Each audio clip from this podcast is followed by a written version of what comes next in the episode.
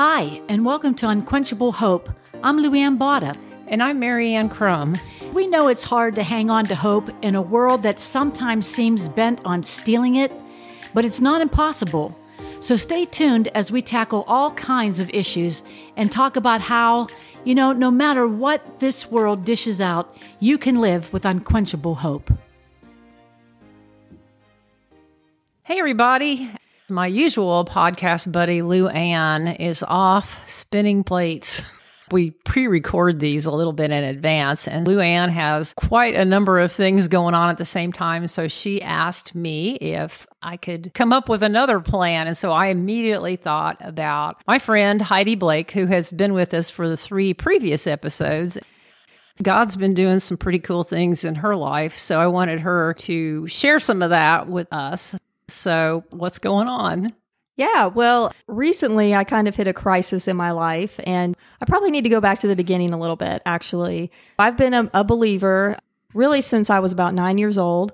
And I think it was a vacation Bible school, you know, like so many of us were mm. in a hmm. vacation Bible school and they presented the gospel and I accepted it.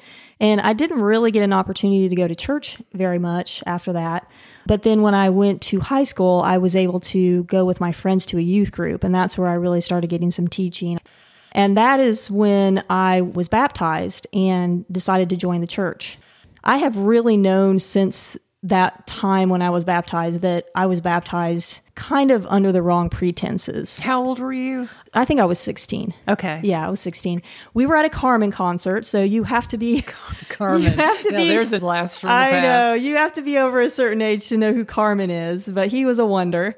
And we were at a Carmen concert with the whole youth group, and I saw all of my friends suddenly leaving to go down somewhere. I didn't know where they were going. And so I just followed them. Then they were going down to the front because Carmen was kind of calling people down to the front. And then I realized that they were all I guess answering the call to go back into these rooms who felt like they were being convicted by the spirit that they needed to confess their sins and become a believer. And so I just sort of followed into those rooms. And of course, then everybody's talking to you about becoming a believer. And I'm sitting there going, well, I believe this stuff and I want to mm-hmm. be a mm-hmm. part of this. I just kind of got swept up in it. And so the natural progression of that was, hey, go back to your home church mm. and join the church and be baptized. And so when I got back, that's that's what I did. I got baptized with all my friends. But didn't they talk to you before that? No? Sure. Yeah, I mean, like the, the youth pastor or whatever. Yeah, you know, ask us if we believed as you were going under, right? kind of. I mean, they didn't talk to you ahead of that. That was many years ago. So I'm sure they did. Yeah, I just can't remember specifically. But you would have known the right answers to. Oh, I knew the right answers. Yeah. Of course, I knew the right answers. Yeah. Yes. I felt like I wanted to be a part of the church. That felt like a home to me. Hmm.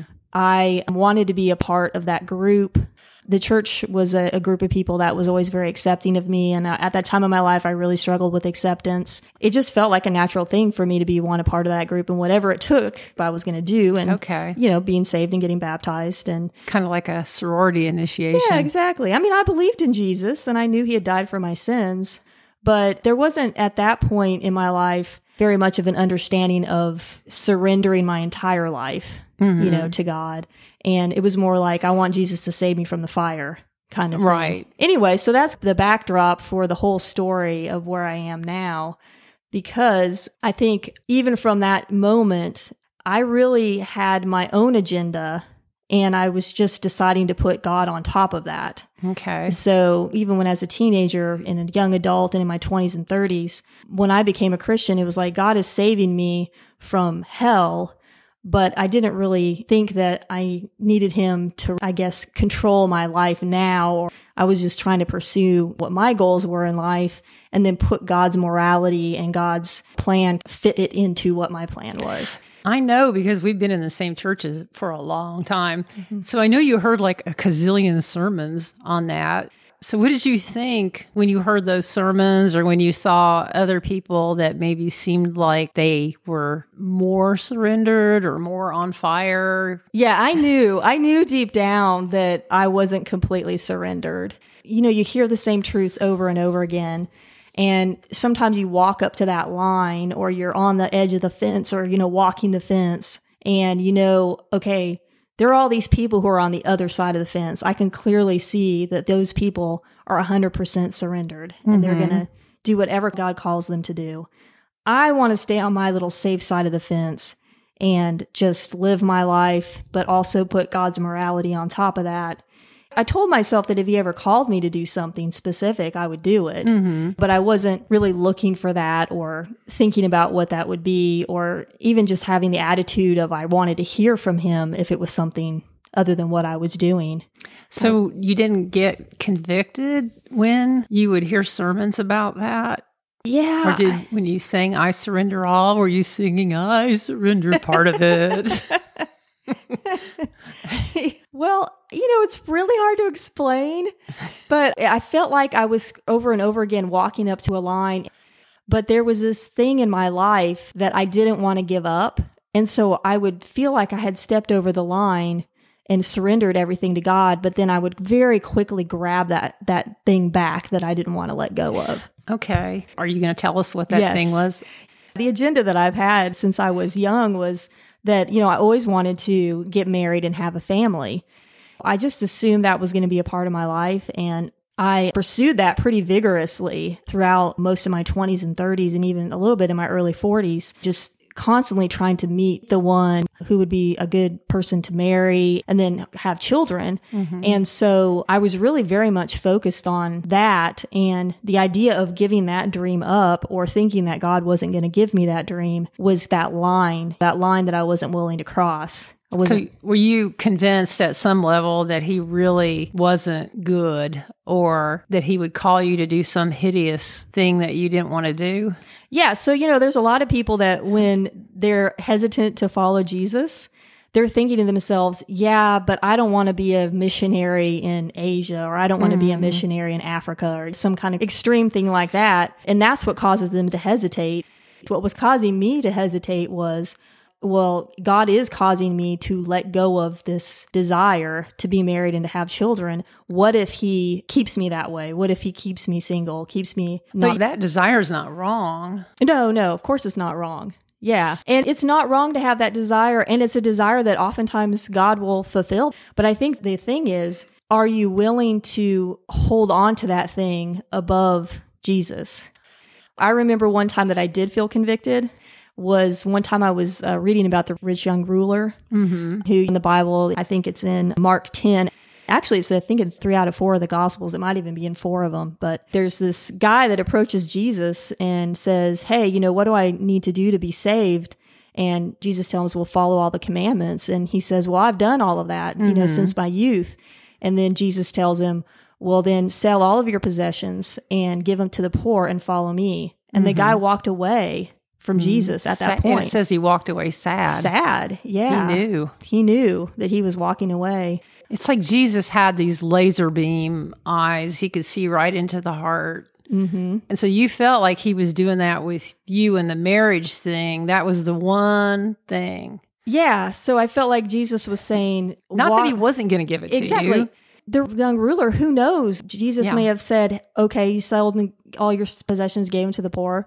Follow me." And then he might have turned around and said, "Now go back to your house and rebuild your riches and keep giving to the poor." Who knows what he would have told him? I mean, we really don't know, but we know that Jesus wanted him to be willing to lay all of those things down, Mm-hmm. and it's an attitude Mm-hmm. of surrender. It's an attitude of surrendering everything to God. And it's a process too. It's not like a once and done mm-hmm. thing. We were talking before we started recording about the difference in our testimonies. I came to the Lord when I was 19. And for me, that decision was kind of an all or nothing thing because it meant I was perhaps laying down all my relationships. I knew it was going to be this drastic Right. change in my life and that some of my friends were probably not going to be able to hang with that. In fact, I was engaged to Joe, who's my husband now, and I really assumed that the wedding would be called off and mm. that would be it. Like I knew he didn't want to be married to a little holy roller. and even though we were engaged, I don't remember ever talking about God. I would drag him along to the church that I was going to with my parents, but it was really boring to me and he was just going along to be nice. I really figured that this was a deal breaker for him. And lo and behold, God really did a, a work in his heart too. But Mm-hmm. It really meant to me laying a lot of the things that were most important to me on an altar and saying, but I know this is true. I know this gospel is true. I know this is the thing I've really been looking for. So for me, it was thinking that I was laying all those things down. But for you, it was your membership into a group of people that right. you wanted to be around. So we've had a different approach and a different path and being good friends, that different approach at different times has created a little friction. Right. Because I couldn't understand you're going to do this thing, then just do this thing.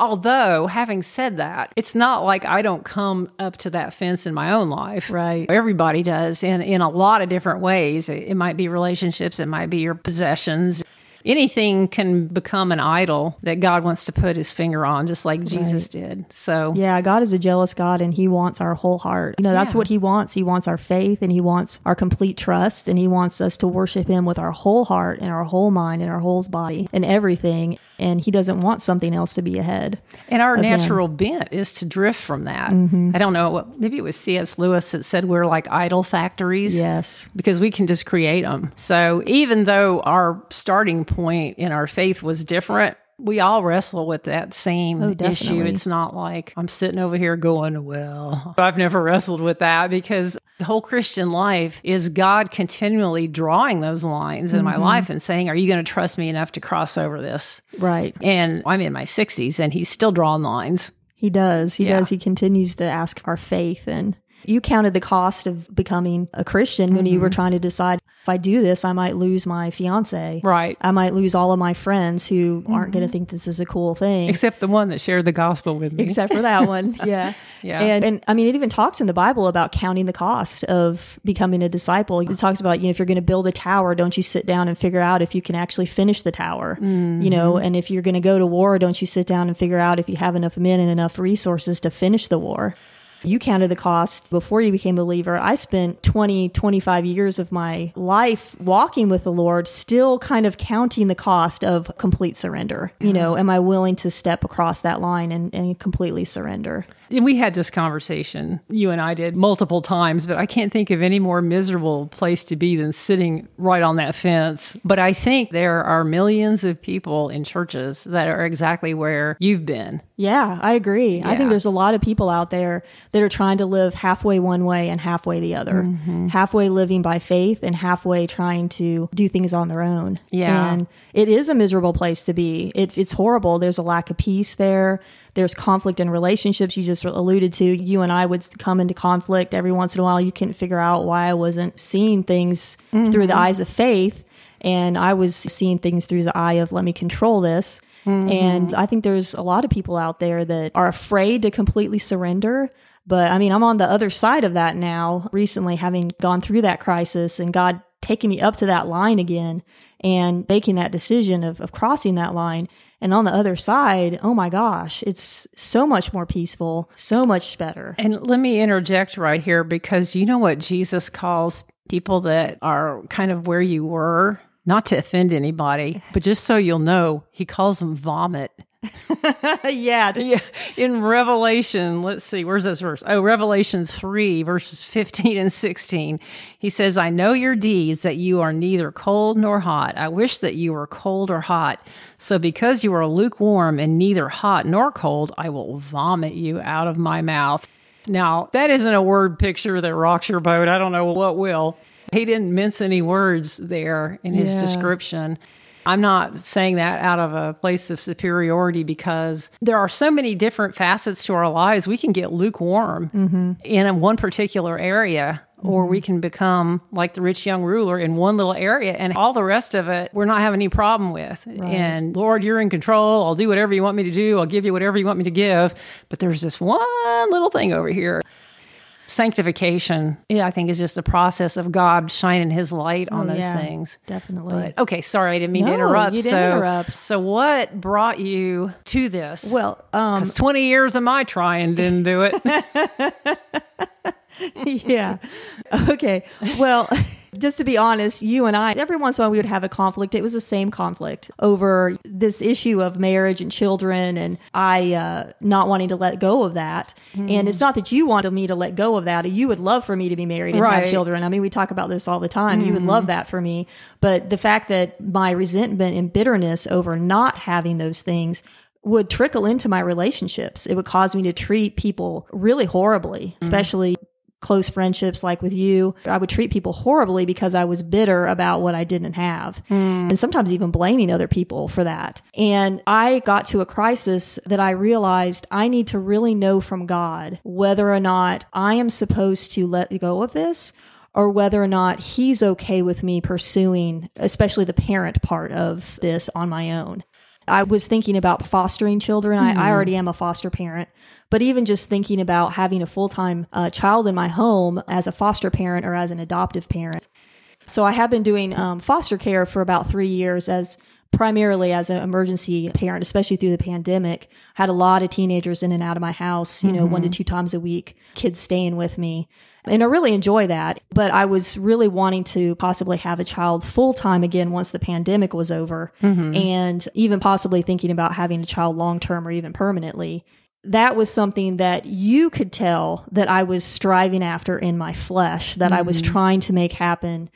I think sometimes as friendships, you can see what's going on with someone spiritually, even more so than they can because they're deceived. So I was deceived. I felt like this was something that was coming from maybe a good intention or maybe even coming from God, but really I was deceived and I was really just wanting to get my own needs met through making a family in the only way that I could do it right now mm-hmm. because I don't have a husband or biological children. And let me just throw in there that I have wanted to do foster care and, and adoption well before I ran out of options as far as marriage goes. I mm-hmm. mean, even when I was in my early 30s and I assumed that I was still going to meet somebody, I wanted that to be a part of my life even after I got married. So this wasn't like a last resort. It is something that's on my heart.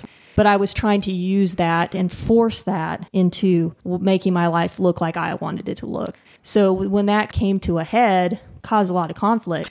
On my end, I just felt like I was watching you edge closer to a cliff that would have been maybe bad for you and for a foster kid at that time mm-hmm. in that particular frame of mind. Mm-hmm. Okay. Exactly. Yeah. And yeah. I totally agree with you. Really just wanted to know from God. I was desperate to know from God who's right. Mm-hmm. I was mm-hmm. trying to walk out in the flesh, and you could see that in me. And you were definitely seeing things that I wasn't seeing. And so I reached out to a lady who does intense discipleship, or you could sometimes call it biblical counseling. So I started going through a process of going through the gospel with her, going through verses about love and friendship and the church. When she was assigning you these verses to look up about the gospel, didn't you think, well, I already know all this stuff? Yeah, that is the funny part is she's like, okay, well, now we're going to spend three weeks going through the gospel. And I thought to myself, woman, and this is what I was thinking to myself woman. woman, I know the gospel. I need you to help me with this problem that I have. Yeah. You know, and it's so funny because I just decided to trust God with the process and trust her with the process mm-hmm. and trust that she knew that she needed to take everybody through the gospel. I assume she does that with everyone that mm-hmm. she's discipling and counseling. And it is amazing because God speaks to us individually when we spend time in the word. And I was in the word so much. She gave me a lot of homework, lots of verses to look up, lots of questions. The gospel really came alive to me really much more deeply than it had before, hmm. just from spending so much more time in the word.